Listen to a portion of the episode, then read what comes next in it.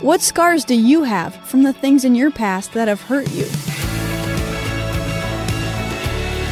Hey there, Emily here, and this is Unlocked, your daily key to unlocking God's Word in your life. A lot of us carry around baggage from past hurts, don't we? What are you carrying? Today, our devotion is a creative story about how a life with Christ affects those scars we wear around. It's called The Scars, and it was written by Cindy Lee. Something isn't right, Aaliyah thought as the front door creaked open. Instead of the usual bustling energy from her home, Silence greeted her. Mom, she cried, but there was no answer. Trembling slightly, she walked into what should have been the living room. It was bare now, with large mirrors inside of it. Don't be afraid, whispered a voice. Look at each mirror. Looking at the first one, Aaliyah gasped. Her reflection stared back, covered in scars, inflamed in red. Mesmerized by the horror, she couldn't turn away. Nausea burned up inside. This is your pain, whispered the voice. These scars are the bullying, the disappointments, the letdowns from friends who didn't want to listen. It is the hurt inside of you building up. You passed through it, but don't hold on to the hurt and sadness you've had and let it define you. Instead, give back those scars to your Creator and rest in Him. Only Jesus can heal you. Kneeling down on the floor, Aaliyah bowed her head. Sparkling tears fell down. Tears are healing, they comfort your soul. Picking herself up off the floor, she walked over to the second mirror. This is what you are like in Christ. On the cross, He brought healing for scars by His scars.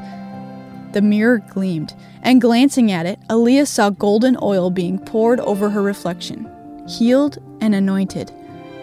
The third mirror showed a path. Now it is time for you to walk in light of who you are in Christ. He will walk with you on the journey toward complete healing. Suddenly, Aaliyah found herself back outside her house. When she opened the door, Mom called her name and Dudley was barking loudly. Everything was normal once more. No trace of any mirrors. Everything was as it had been before, and now it was time to start living again. Psalm 147 3 says, He heals the brokenhearted and bandages their wounds. So let's talk about this. What scars do you have from the things that have hurt you? Read Hebrews 4 14 through 16 and 1 Peter 5 7. In Christ, is there anything you can't bring before God in prayer? We are not made to bear the weight of our hurts by ourselves.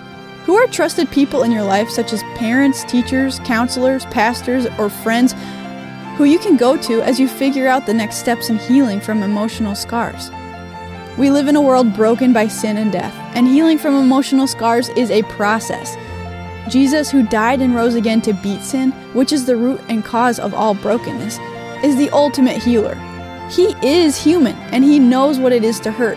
He is with us through everything we face, and he promises to one day return to reign forever with his people and make all things new, free from sin and death.